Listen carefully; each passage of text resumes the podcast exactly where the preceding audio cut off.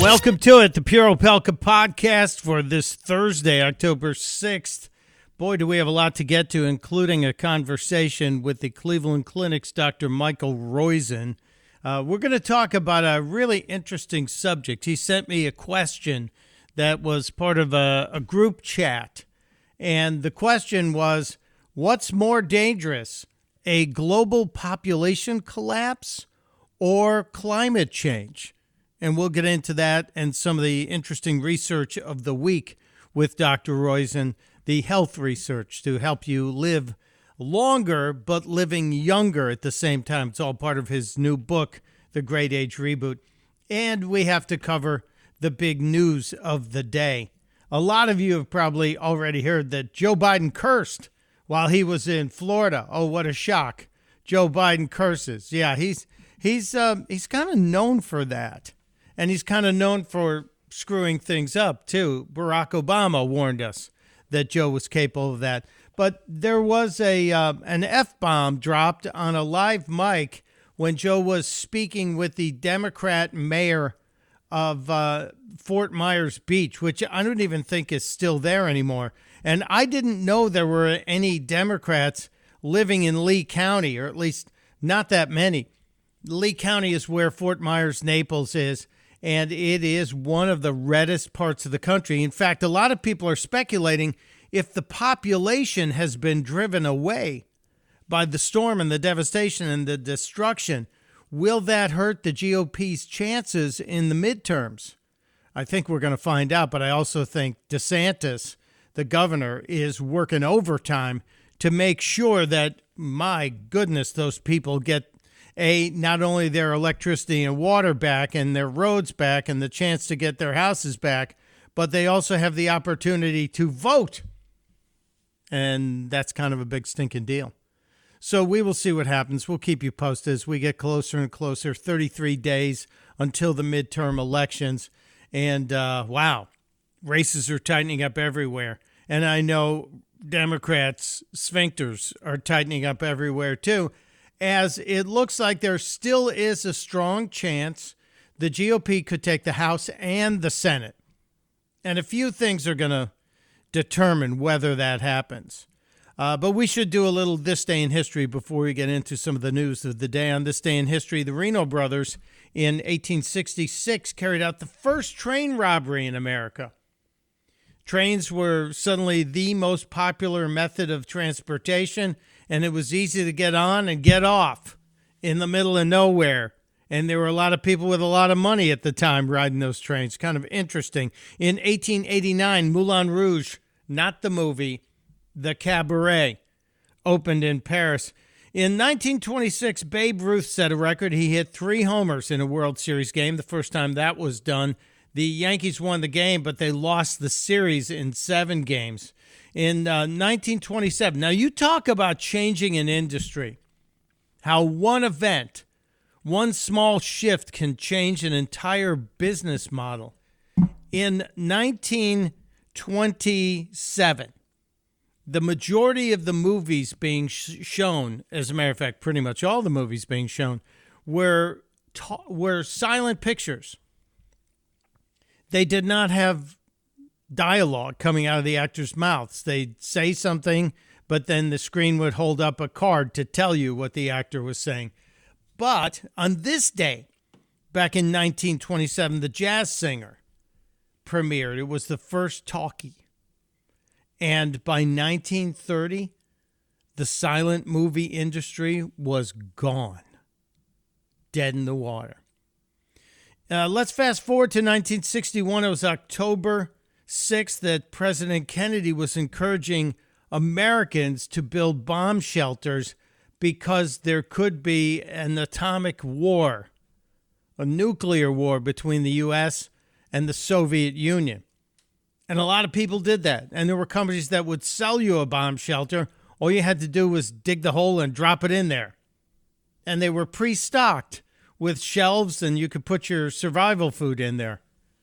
And maybe you all know somebody who's got a survival food supply in their basement right now. On this date in uh, 1973, Israel was surprised by the Yom Kippur attack Egypt and a bunch of Arab nations attacked Israel, and the Yom Kippur War was on, and Israel prevailed eventually, as you know. In 1981, Egypt's President Anwar Sadat was assassinated by Islamic fundamentalists. His vice president, Hosni Mubarak, became the president, and he lasted quite some time there. And in 1987, Fiji, you know, the people that sell the expensive fancy water in the square bottle, uh, Fiji became an independent republic, leaving the British Commonwealth. Nothing else, really, that I know of coming out of Fiji. But then again, I'm not Fiji focused. All right, the news, the news, the news of the day. Joe Biden traveled to Florida, and he and Governor DeSantis seemed to put the politics on the sideline, even though Joe brought up the climate change thing. And, uh, you know, the Democrats' whole belief that if they charge you more for stuff and tax you more and prevent you from doing things, that they'll change the weather. It's not true. But Joe and uh, the governor, DeSantis, did give each other pats on the back. Joe Biden said some really nice things about Governor DeSantis that are probably going to end up in campaign ads, likely for 2024. And I'm wondering if somebody in the Biden administration is going to get a good talking to about letting Governor DeSantis speak from the podium with the presidential seal on it. Governor DeSantis showed up wearing a sport coat. Joe Biden was in his shirt sleeves. So DeSantis looked like the guy in charge.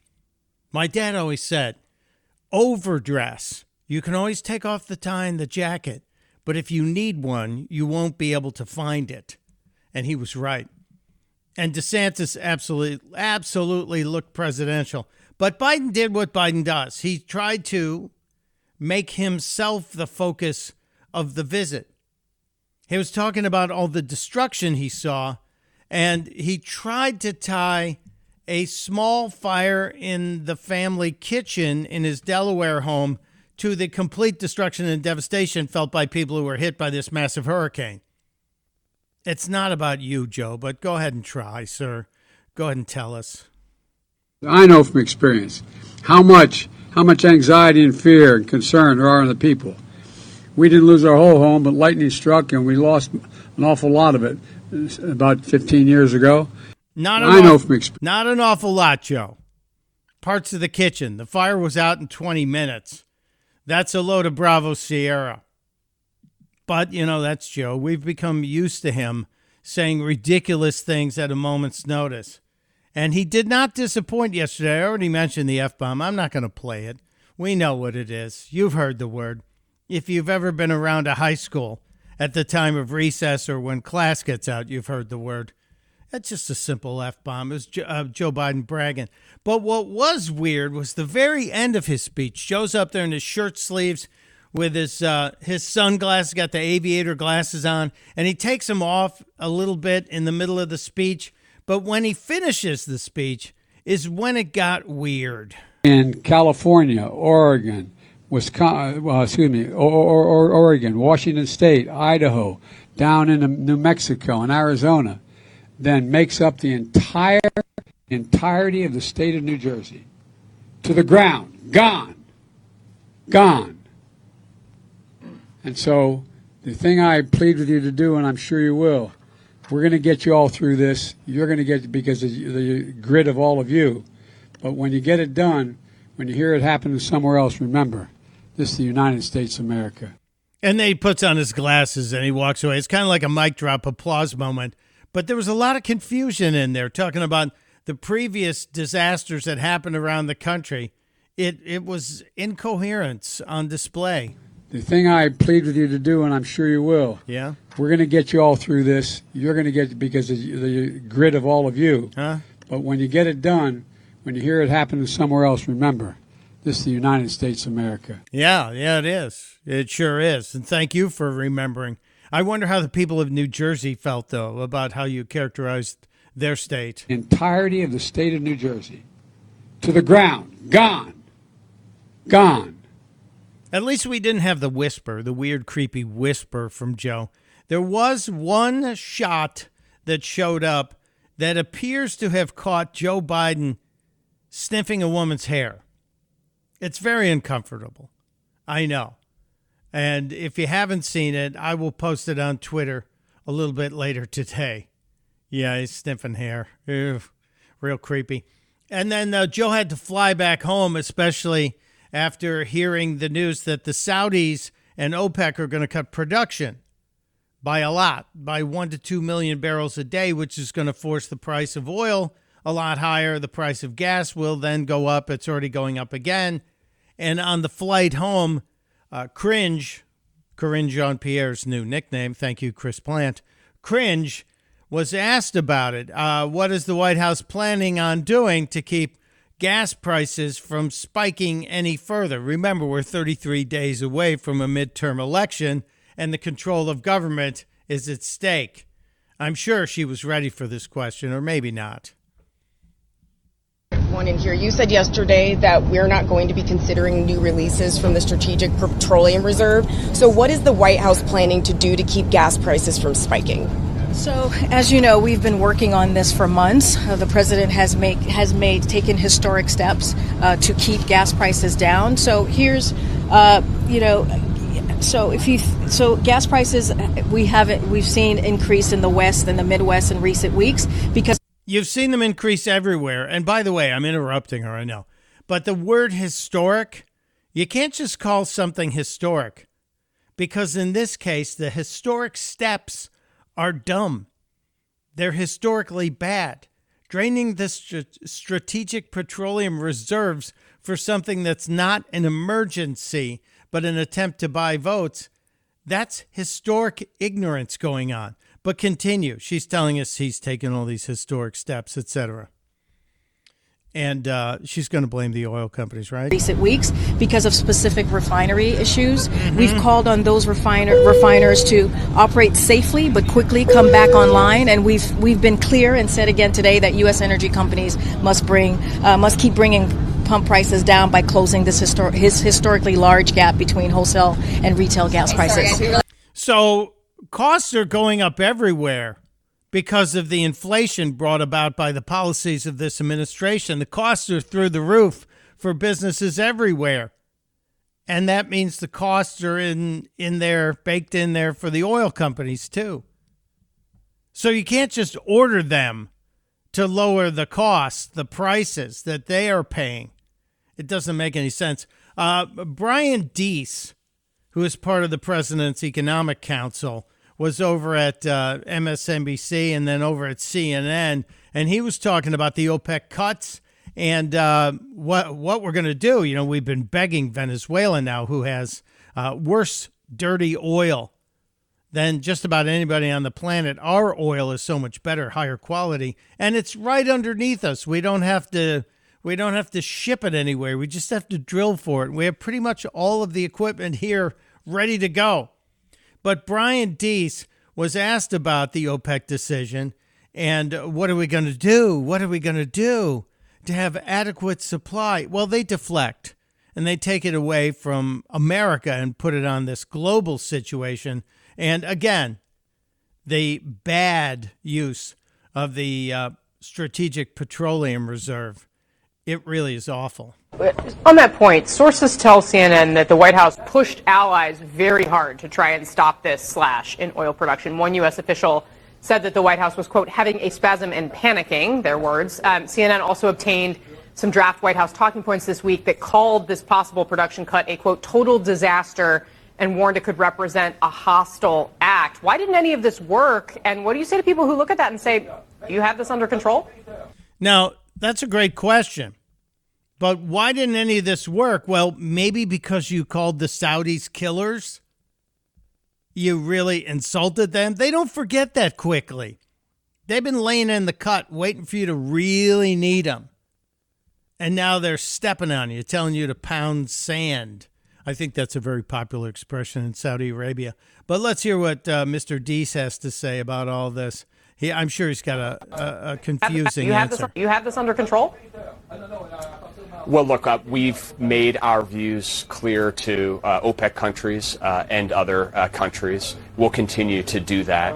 Uh, I think if you look at what this president and our administration has done since Putin began amassing troops on the border of Ukraine, what it shows is an unprecedented effort to rally a global coalition to meet that aggression and say the world will not stand by uh, on that type of aggression. Uh, time out here, Mr. Deese. Uh, yeah, Joe Biden's really done great work in preventing the Russians from sending troops and bombs into Ukraine. Yeah, and the world is not united. We're sending money and artillery, but we're really not doing anything. And that's really not the question. The question is about this OPEC cut in supply and why can't we use the supply that's beneath our feet? But you're going to keep getting these distraction answers from the administration. We'll use all of the tools. And at the same time, we'll use all of the tools at Yeah, our disposal yeah. No, to have not. adequate supply of energy globally. And as I've mentioned, uh, those actions, including our historic use of the Strategic Petroleum Reserve to release a million barrels of the day into the market, has had an impact. Uh, oil prices are down significantly from where they were earlier in the summer, and as a result, gas prices are down as well. We're going to keep at that, and we're going to keep at that while maintaining this global coalition. We have to stand up for to, to Putin's aggression, and we have to yada yada yada yada. High gas prices. High gas prices. Yeah, we pulled back a little bit from that five dollars and change from earlier this summer, but they're on their way back up, and they are still well above, like a buck and a half higher than election day, and a buck and a half higher than when Joe Biden took office. And the answer is not the global supply.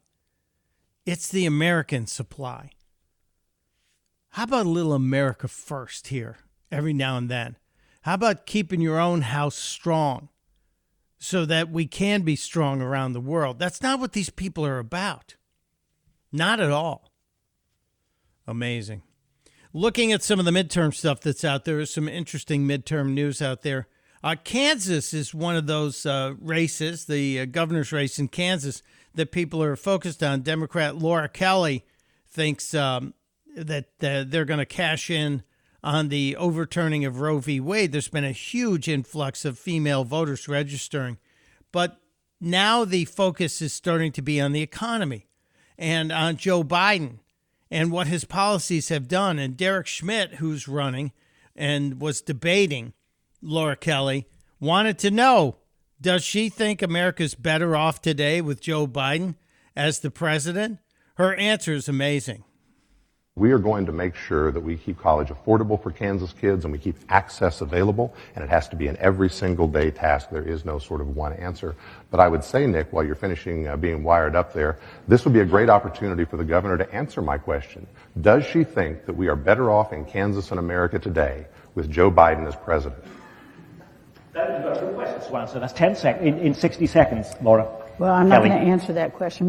I'm not going to answer that question. This is the way the Democrats respond when asked a simple question Do you believe we're better off in the state and in the country with Joe Biden and the Democrat policies? Uh, I'm not going to answer that question. I'm not going to answer that question at all. Why would I answer that question? Well, because it probably is the the question that would get you absolutely absolutely destroyed. I'm just saying. Just one of those questions that people would like to know the answer to. Uh, this uh, Derek Schmidt, who's running for governor in Kansas, also is uh, doing something I think is important. If if the Democrats are going to try and make this about Roe v. Wade and about access to abortion, we have to understand when they consider a limit on abortions. Like at what point? 12 weeks? 15 weeks? Uh, Derek Schmidt had a really strong question and an argument here. So the governor just spent 60 seconds and a lot of words without telling you any limitation on abortion that she would support. The fact is she voted no on all of the common sense, mostly bipartisan restrictions already on the books in Kansas. Limits on late term access, requirements for parental consent, prohibitions on taxpayer funding. I believe those positions are out of the mainstream. The Yeah, they are. He's right, and we need to focus on that. If if you are an absolutist on either side of this, you're considered extreme. And if Democrats are all about allowing abortion up until birth, and in some cases they've said actually after the child is born. We need to put that out there. People need to understand that. A couple other stories that have caught my attention before we get Dr. Roizen in here. One of these uh, relates to uh, your vegetable garden. Do you have a vegetable garden? We have a healthy garden. And uh, is it the government's business about what is growing in my garden? Well, there's a story I posted on Twitter connects to the uh, Free Thought Project, which is kind of an interesting thing to have free thinking. The USDA, according to the report on the Free Thought Project, the USDA is now asking people to register their vegetable gardens for their database. Why? Why do they want to add me or a local vegetable garden to a national database? What business is it of yours? They're calling this the People's Garden Initiative. Well, the People's Garden sounds more like something out of communist China than anything else. And I don't want to be a part of the People's Garden Initiative. The FDA statement says we welcome all gardens nationwide to join us in the People's Garden effort and all it represents. That's from the uh, Secretary of Agriculture, Tom Vilsack. No thanks, Mr. Vilsack. He goes on to say local gardens across the country share the USDA's goals of building more diversified and resilient local food systems, empowering communities to come together around expanding access to healthy food, addressing climate change. There it is. And advancing equity. There's the other woke phrase. Keep your climate change curiosities and your equity push out of my garden.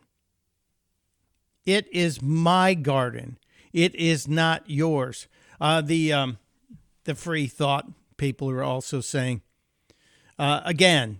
It is important to point out that the mission statement of the USDA does not involve anything to do with keeping America healthy.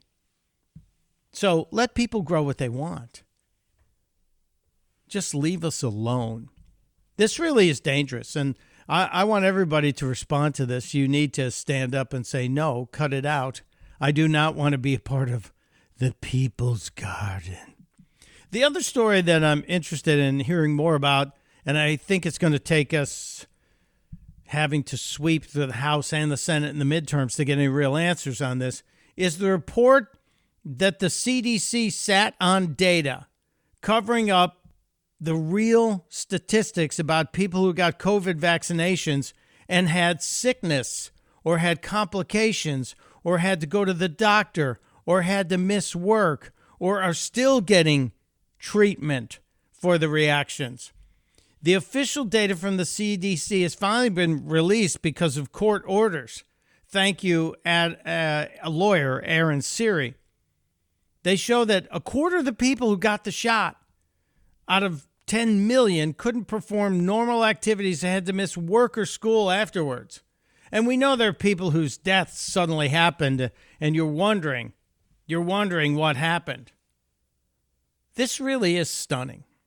And we need, we must have, we have to demand full transparency. Full transparency. The truth is starting to leak out, but we need it all to be out there. Give us the data. We're grown ups. We can handle it.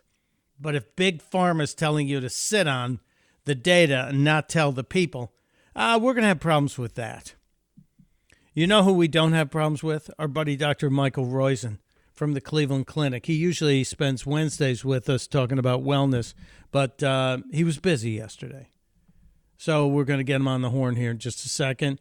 Dr. Michael Roizen with a little health and wellness and an interesting dialogue about what's more dangerous. This was a question posed by Elon Musk. What's more dangerous, a population collapse or a climate collapse?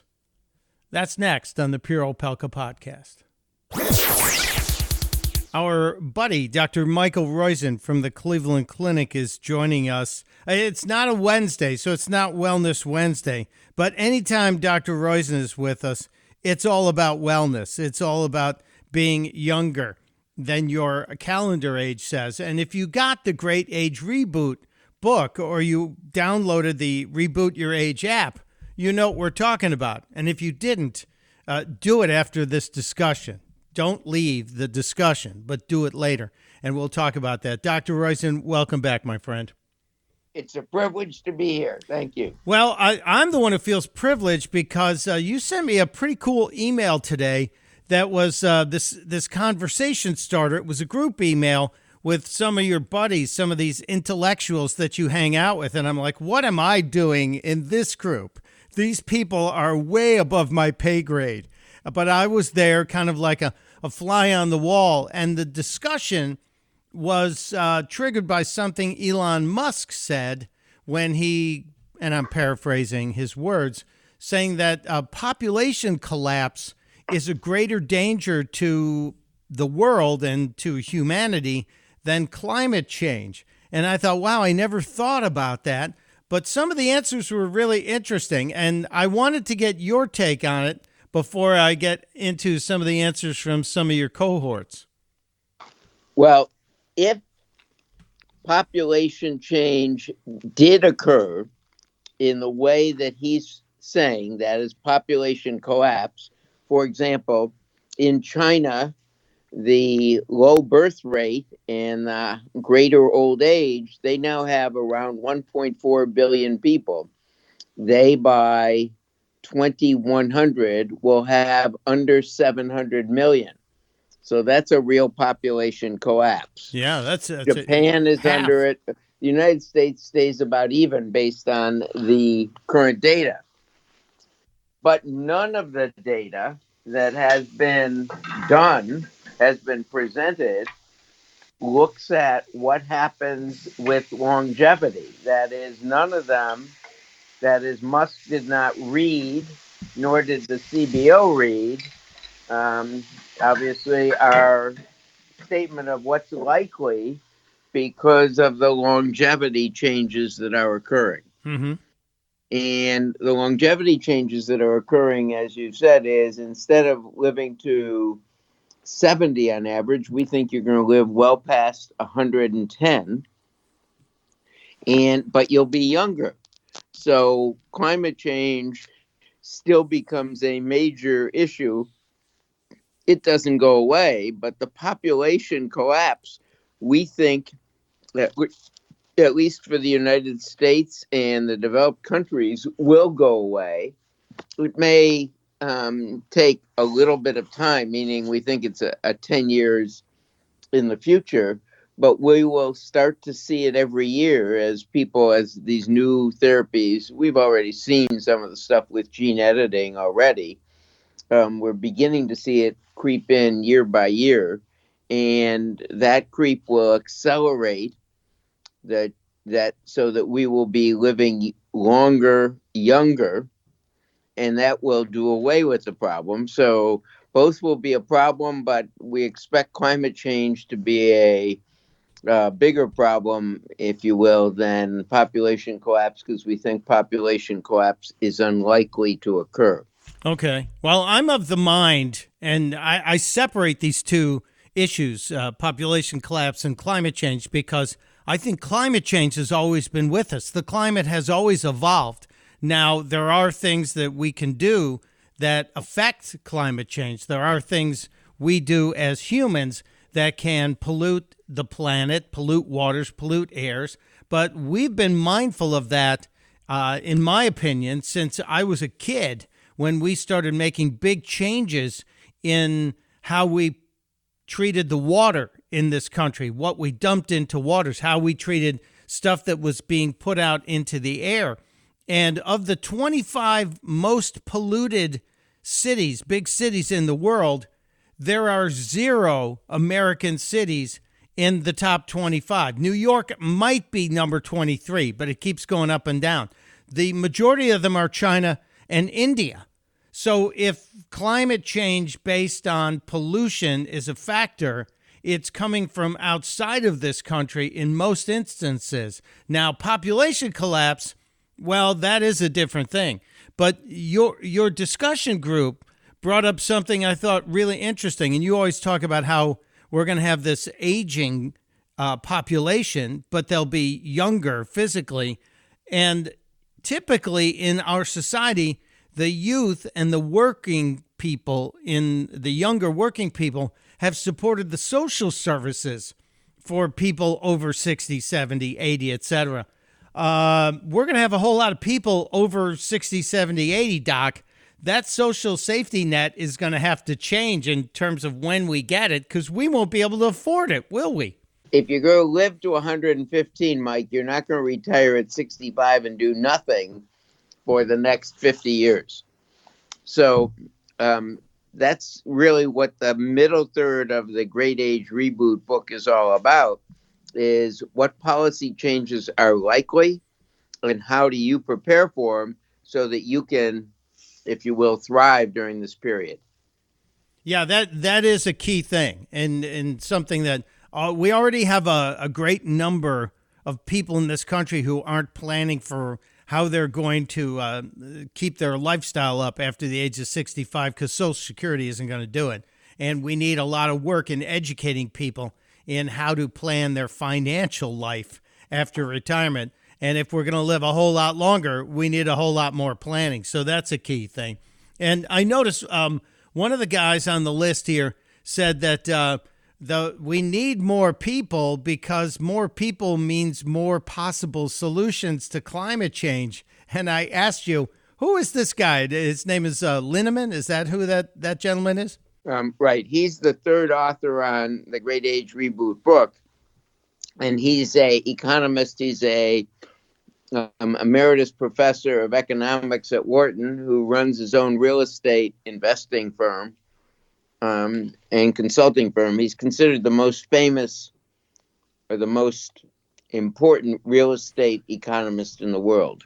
Oh, I love that. And he's right, though. He's right that if we have more bodies, more people around, technically more solutions are going to come up. And, and I'm all for getting more solutions. So I, I'm glad to hear that America's population will be more stabilized compared to what's going on in China. China. No, no, no. You, Mike. Yeah.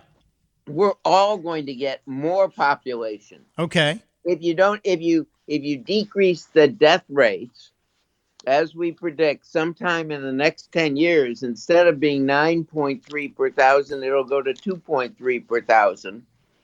And in fact, instead of you functioning as a 90 year old when you're 90, you'll function as a 40 year old when you're 90 the population problem won't be there. We'll have more people.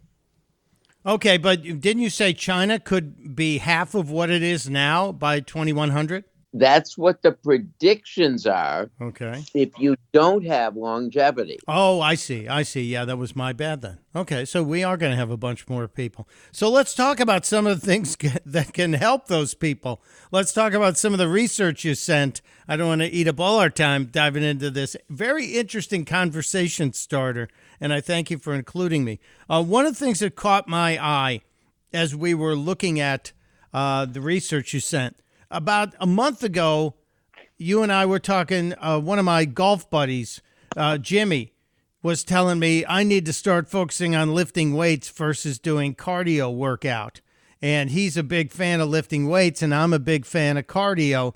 And now you have research to tell us what's what's smarter for us to be doing based on actual research. Yeah, the the data that we had with RealAge, based on 13 studies, was all epidemiologic, but it showed that men get now I'll just use men, but men get about eight years younger if they do all four components of physical activity and they do the average amount of everything else. Women about 9.1.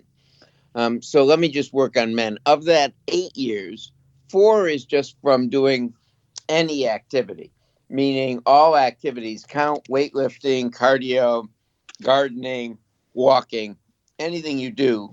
It's the 10,000 step equivalent, gives you four years younger. Okay. Of the remaining four years, about two and a half of it um, is due to a little more than two and a half, 2.6 years is due to um, the cardio and about 0.8, one third as much is due to um, weight training. Okay. And that's exactly what they found in this study that cardio was worth about three times as much as weight training. So you've got that over your buddy, but he'll come back to you and say, but wait, the cardio requires 60 minutes a week, the weight training 20 minutes a week. So per 20 minute period, it's equivalent. And he's right. So you can do um, weight training or cardio, but the the point is that the weight training seems to max out in a 20 minute period. That is the minimum, the maximum benefit you get for minimum work is 20 minutes. If you do 60 minutes of weight training, you don't get any extra benefit other than that about 0.8 years younger. Whereas cardio maxes out at about 60 minutes a week. Okay. So um, he's he's right with a footnote um, because uh, you want to do 20 minutes of weight training, but you want to do 60 minutes of cardio. I'm sorry you said that. Now we're going to have to edit that part out where you said he was right uh, before we run this. No, I'm kidding you. Uh, we will have this ongoing conversation. I think it's probably smart to include both because there are benefits to both, and you just have to allocate your time over the course of the week and work it in around your gardening or golf or whatever it is you're doing. All right, Doc. Well, you are exactly right. oh, good. So you get the walking and the and the extra benefit from golf for the general physical activity. Then you do 60 minutes of cardio, 20 minutes three times a week, and 20 minutes of resistance training, 10 two minute set, two 10 minute sessions, and you got it. That's you've now done the minimum for maximum benefit. And that's what we want. We want maximum benefit with a minimum uh, erosion of your time. And it's easy to do if you just plan it out. All right, Doc, I got a couple of questions. I'm always interested when you when you include food things. And we've talked about processed foods, but ultra processed foods. Have we discussed ultra processed foods and what are they and what should I be eating instead? I, I I shouldn't tell you that the answer is yes, because it means that we've talked about so many subjects, we lose sight of some of them. Um, but in fact, um, the uh, the oh, is, is this that- anything in a box? Is ultra processed? no, if it's got more than five things on it. So, in other words, you can get frozen peas, you can get, um, if you will, fish that's partially prepared, etc. The the the key point is um, that if it's got five ingredients and a lot of colorings, flavorings, and seems to be created by an industrial complex more interested in selling you something than in providing you with nutrition, that's an ultra processed food. 60% of the calories consumed by people over the age of 18 in America, probably even more if you looked at teenagers, but over the age of 18, 60% of calories are ultra processed.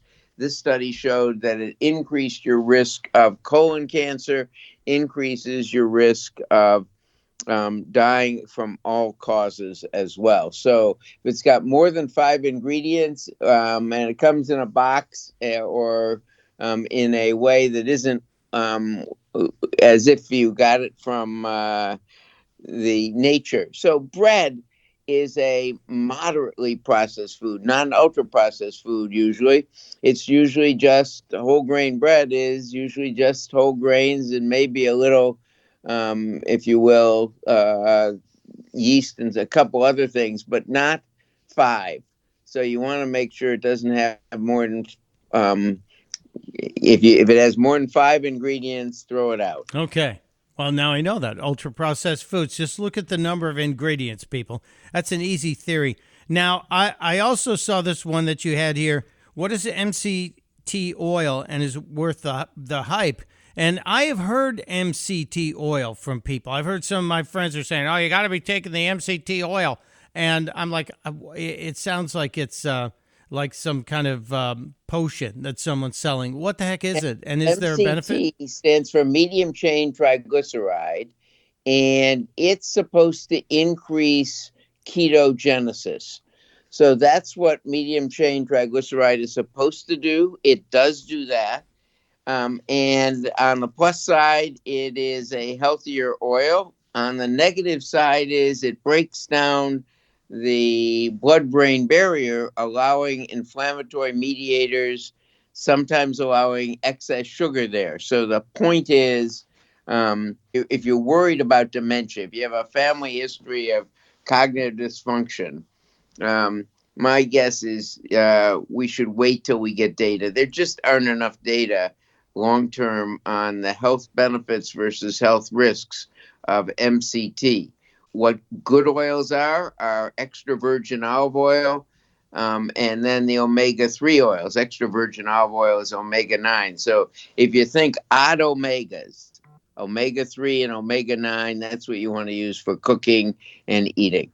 Chia seeds, uh, walnuts, um, canola oil, um, and as I said, the, the key one, extra virgin olive oil. Yeah, I'm I'm going to stick with that until we get more data on it. One more quick one here, Doc, before we have to go. We talked about low T and getting a testosterone tests, and you have to get it done early in the morning in order to get the accurate one.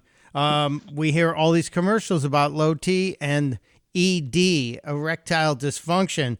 Does low testosterone cause ED? Low testosterone causes a lack of desire and adds to, um, if you will, erectile dysfunction. But erectile dysfunction is more a um, blood vessel problem eh, than any. So it can contribute, but it isn't um, the major source of erectile dysfunction. Okay. Well, we solved that. So I appreciate that. His name is Dr. Michael Roizen. He's with us pretty much every week and doling out great knowledge in the area of health and longevity of your life. And you need to go out and get the Great Age Reboot. Get this book and read it and get the app and get the app on your phone and start tracking yourself. Reboot Your Age is the app.